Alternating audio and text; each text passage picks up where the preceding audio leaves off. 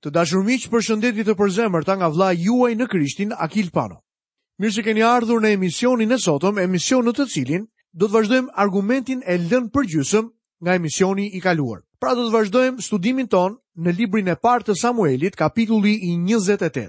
Tani do të shohim Saulin ndërsa shkon tek magjistarja e Endorit. Lexojmë nga vargu i 8 deri në vargun e 13. Kështu Sauli u vesh ndryshe për të mos u njohur dhe u nis me dy burra. Arritën tek ajo grua natën dhe Sauli i tha: Bëj një shortari për mua, të lutem, me një seancë spiritizmi dhe më thirr atë që do të të them. Gruaja iu përgjigj. Ja, ti e di ç'ka bërë Sauli. Ai ka shfarosur nga vendi mediumet dhe shortarët. Pse i ngre një grackë jetës time për të shkaktuar vdekjen time? Atëherë Sauli iu betua në emër të Zotit, duke thënë, Ashtu siç është e vërtetë që Zoti rron, asnjë ndëshkim nuk do të kesh për këtë. Gruaja i tha, cilin duhet të të nxjerr? Ai tha, më nxirr Samuelin. Kur pa Samuelin, gruaja bërtiti me zë të lartë dhe gruaja i tha Saulit pse më mashtrove, ti je Sauli. Mbreti iu përgjigj, mos ki frikë, çfarë shikon? Gruaja i tha Saulit, Shoh një qenie mbinjerëzore që ngrihet nga toka. Vini re se kjo gjë e frikëson magjistaren e vjetër. Ajo sheh krijesa mbinatyrore që ngrihen nga toka. Lexojmë në vargun e 14. Ai e pyeti, ç'formë ka? Ajo u përgjigj, është një plak që po ngjitet dhe është mbështjellë me një mantel. Atëherë Sauli kuptoi se ishte Samueli. U përul me fytyrën për tokë dhe ra përmbys. Nëse e lexoni ngjarjen me kujdes, do të kuptoni se Sauli nuk e sheh Samuelin. Magjistarja, ajo që ndoshta e kishte parë ndonjëherë Samuelin gjallë, thotë që shikon një burrë plak të mbuluar me mantel. Sigurisht ata arritën në përfundimin që ishte Samueli. Kur bënë kështu, atëherë ai u përgjigj si Samueli, sepse demonët në fakt mund të shtiren sikur janë një person tjetër. Sauli e kishte lënë veten të hapur për satanin dhe satani ndërkohë ishte duke manipuluar dhe duke lëvizur. Lexojmë nga vargu i 15. Samueli i tha Saulit, pse më shqetësove duke bërë që të dal? Sauli iu përgjigj, Ndodhem në një ankth të madh, sepse filistenjtë më luftojnë dhe Perëndia është larguar nga unë dhe nuk më përgjigjet më as me anë të profetëve, as me anë të ëndrrave, prandaj të thirra që ti të më tregosh se çfarë duhet të bëj. Zoti në fakt e ka braktisur Saulin dhe ai ka frikë nga përparimi i filistenjve. Lexojmë nga 16-ta deri në vargun e 19. Samueli i tha: Pse këshillohesh me mua në qoftë se Zoti është larguar nga ti dhe është bërë armiku yt? Zoti veproi ashtu siç kishte thënë nëpërmjet meje. Zoti e shkëputi mbretërinë nga duart e tua dhe ia dha një tjetri, Davidit, sepse nuk iu binde zërit të Zotit dhe nuk zbatove në jetë zemërimin e thellë të tij kundër Amalekut. Për këtë arsye Zoti të bëri sot këtë gjë. Zoti do ta japë edhe Izraelin bashkë me ty në duart e filistejve, Nesër ti dhe bijtë e tu do të jeni me mua. Zoti do të japë gjithashtu ushtrinë e Izraelit në duart e filistejve. Këtu vihet re se nuk shtohet asgjë e re. Sauli nuk kishte marrë asnjë informacion të ri. Samueli para se të vdiste kishte shpallur vdekjen, shkatërrimin dhe refuzimin e Saulit. Sigurisht që Sauli nuk gjen aspak ngushëllim, drejtim apo ndonjë informacion të ri në udhëtimin e tij në shpirtin e botës. Kjo më kujton një ngjarje të treguar nga një mik i Jobit. Nga mënyra se si e paraqet, ju krijon përshtypjen sikur atij i është dhënë një zbulesë e jashtëzakonshme. Dëgjojeni. Një fjalë më ka ardhur fshehurazi dhe veshi im ka zënë përshpëritjen e saj. Midis mendimeve të vizioneve të natës, kur një gjumë i rëndë bie mbi njerëzit, më pushtoi një llahtari e madhe dhe një rrënqethje që bëri të dridhen gjithë kockat e mia. Një frymë më kaloi përpara dhe m'u ngritën përpjet qimet e trupit. Ai u ndal, por nuk mund ta dalloj pamjen e tij. Një figurë më rrinte para syve. Kishte heshtje. Pastaj dëgjova një zë që thoshte: A mund të jetë një i vdekshëm më i drejtë se Perëndia? A mund të jetë një njeri më i pastër se krijuesi i tij? Çfarë doli diçka e re pas përvojës së jashtëzakonshme të këtij njeriu? Asgjë. A mund të jetë një i vdekshëm më i drejtë se Perëndia? Dhe thënia tjetër, a mund të jetë një njeri më i pastër se vetë krijuesi i tij? Kjo është një e vërtetë më se e dukshme. Shpirti nuk zbulon asgjë të re. Është më se e qartë nga ngjarja me magjistaren se Zoti nuk ishte aty. Si fillim, Perëndia nuk do ta thërriste Samuelin. Sauli e thotë qartë që Perëndia nuk po i fliste më atij. A ishte në gjendje Satani ta thërriste Samuelin. Kjo sigurisht që është një pyetje. Në shkrimet duhet të kuptojmë se vetëm Krishti ishte personi që komunikoi me të vdekurit. Vetëm ai mund t'u flasë të vdekurve. Ky njeri, Sauli, ishte braktisur nga Zoti. Sa për të, qielli ishte i mbyllur, kështu që Sauli iu drejtua ferrit. Po a iu shfaq Samueli Saulit? Ka disa shpjegime për këtë. Disa mendojnë se e gjithë kjo ngjarje është një mashtrim. Ata nuk besojnë se kishte diçka të sinqertë në gjithë këtë episod.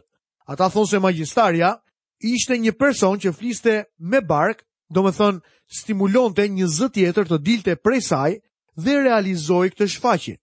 Edhe unë mendoj se ajo ishte një mashtruese, por për shkak se ishte aq e frikësuar sa Sauli për atë që ndodhi, ne nuk mund të përjashtojmë anën mbinatyrore të kësaj ngjarje.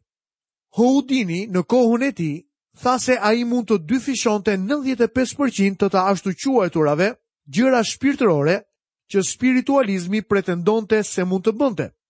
Duke pranuar se 99% e tyre është mashtrim, por për sa i përket pjesës së mbetur.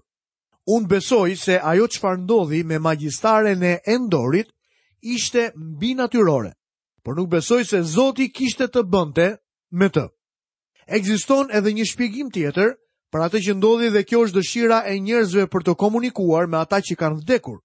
Zotërinjtë Oliver Lodge dhe Conan Doyle i humbën bijtë e tyre në luftë dhe donin t'i shihnin ata. Mendoj që këta njerëz u futën në spiritualizëm për këtë arsye. Edhe shumë të tjerë u mashtruan për shkak të dëshirës së tyre të fortë për të parë të dashurit e tyre që kishin vdekur. Kipling shkroi një poemë që mendoj se është përgjigja e saj. Rruga në Endor ishte e lehtë për t'u ndjekur, për dëshirën e zjarrtë, për nënën apo gruan. Atje është e sigurt që ne do të takojmë të vdekurit, njëlloj si të ishim këtu në jetë. Toka nuk ka ëndërruar për bekimet e ruajtura në Endor, për zemrat e vetmuara në rrugën për në Endor. Rruga për në Endor është më e vjetra dhe më e çmendura e të gjithave. Ajo të çon drejt në shtëpinë e magjistares, njëlloj si në kohën e Saulit. dhe asgjë nuk ndryshon nga keqardhja e ruajtur për persona të tillë që shkojnë në rrugën Endor. Ka disa njerëz që thonë se magjistarja e solli Samuelin nga vdekja.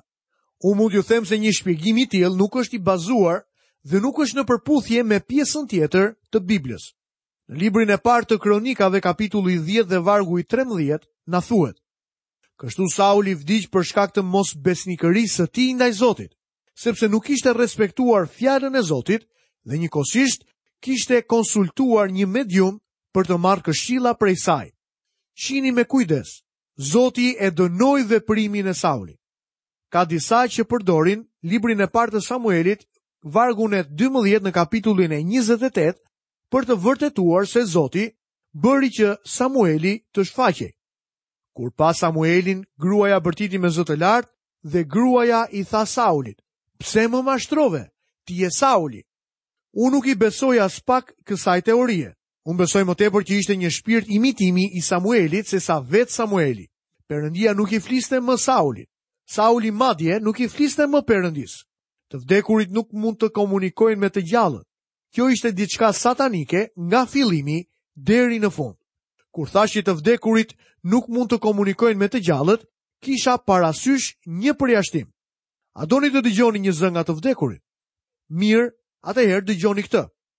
Dhe kur e pashë, rashë përpara këmbëve të tij si i vdekur, dhe ai vuri dorën e tij të djathtë mbi mua duke më thënë, mos u tremb, Unë jam i pari dhe i fundit, dhe i gjalli. Isha i vdekur, por ja jam i gjallë në shekuj të shekujve. Amen. Dhe unë i kam çelësat e vdekjes dhe të hadesit. Zoti Jezu Krisht është personi që ka çelësat e vdekjes dhe të hadesit. Ai është ringjallur nga të vdekurit. Kam një pyetje për ju.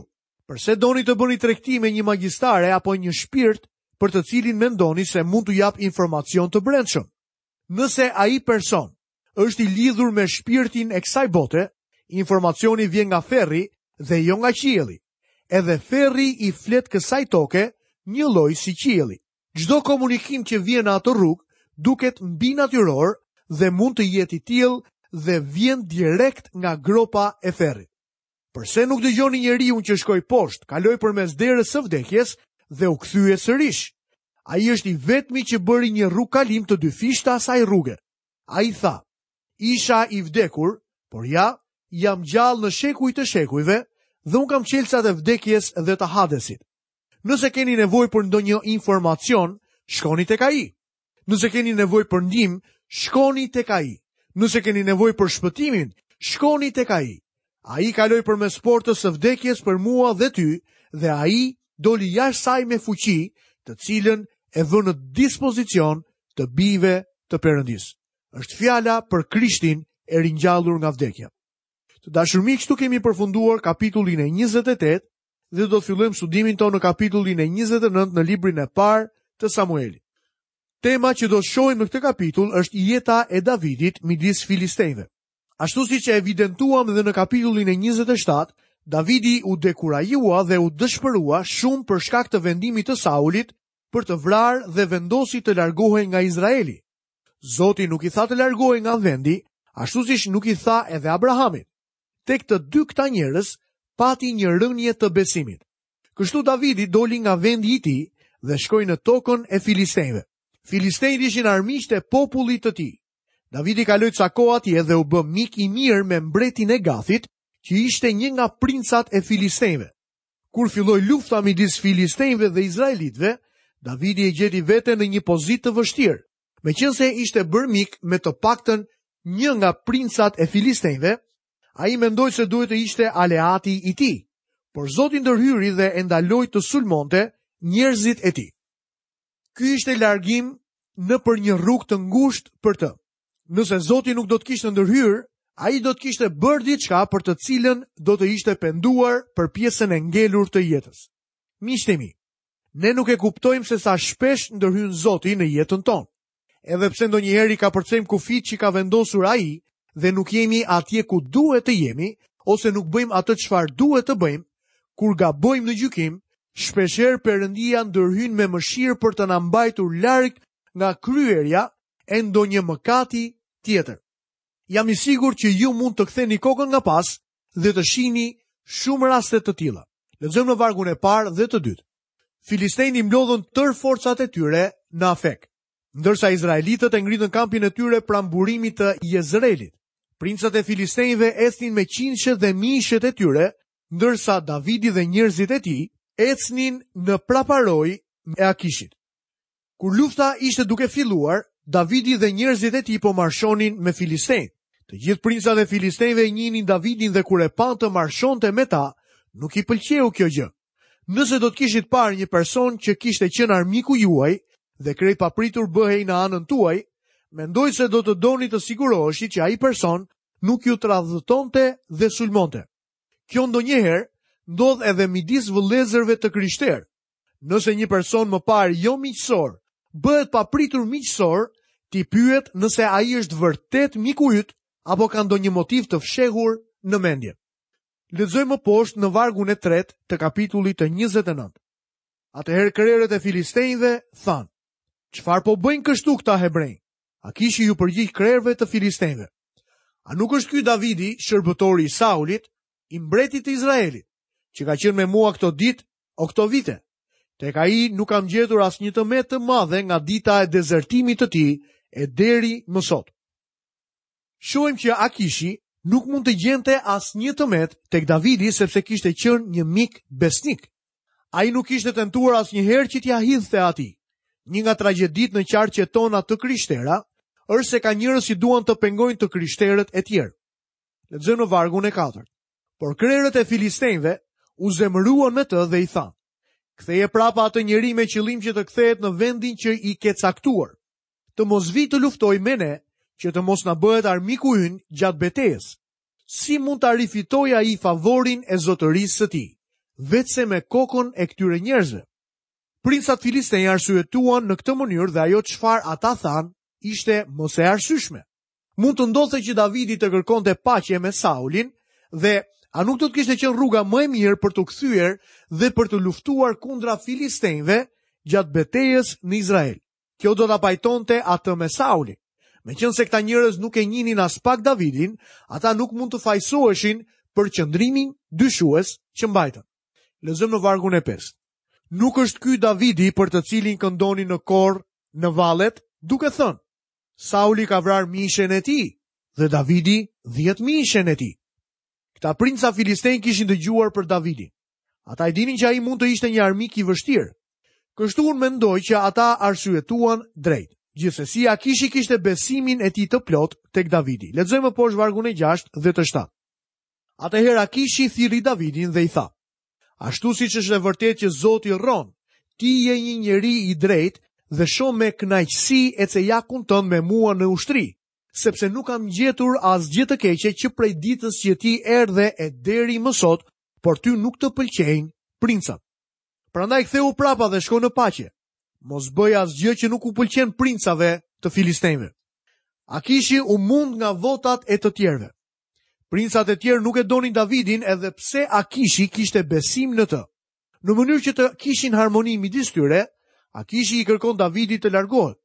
Kjo, miqtë e mi, nuk është gjë tjetër veçse maturia e Zotit të plotfuqishëm. Kjo e çliroi Davidin nga lufta kundër vetë popullit të tij. Lexojmë në vargun e 8. Davidi i tha Akishit: "Çfarë kam bërë dhe çfarë ke gjetur tek shërbëtori yt prej ditës që erdha me ty e deri më sot që të më pengojnë të luftoj kundër armiqve të mbretit zotërisë tim?" Edhe pse mbreti Saul ishte armiku i Davidit në atë kohë, Davidi nuk do të kthehej kundra vetë njerëzve të tij. Gjithsesi Davidi pati një rënie besimi në momentin që ai doli nga vendi i tij.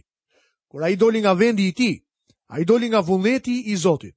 Kjo gjë hapi derën për mëkatin në jetën e Davidit. Fakti interesant është që kur një bir i Perëndisë del nga vullneti i Zotit, ai nuk humbet shpëtimin. por do të ketë probleme të mëdha në jetë. Lexojmë më poshtë në vargun e 11. Kështu Davidi dhe njerëzit e tij u ngritën herët në mëngjes për t'u nisur dhe për t'u kthyer në vendin e Filistejve. Filistejtë përkundrazi shkuan në Jezreel. Jezreeli ndodhet në veri, nëse keni një hartë të mirë, duhet t'i hidhni një sy gjeografisë. Kjo do t'ua qartësojë edhe më mirë atë se çfarë është duke ndodhur. Jezreeli ndodhet afër luginës së Ezdraelonit. Në fakt do të thoja që është pjesë e saj. Shkrimi na thotë se këtu do të zhvillohet beteja e madhe dhe e fundit e Armagedonit. Në ditët e sotme, ajo përdoret si një luginë mjaft pjellore.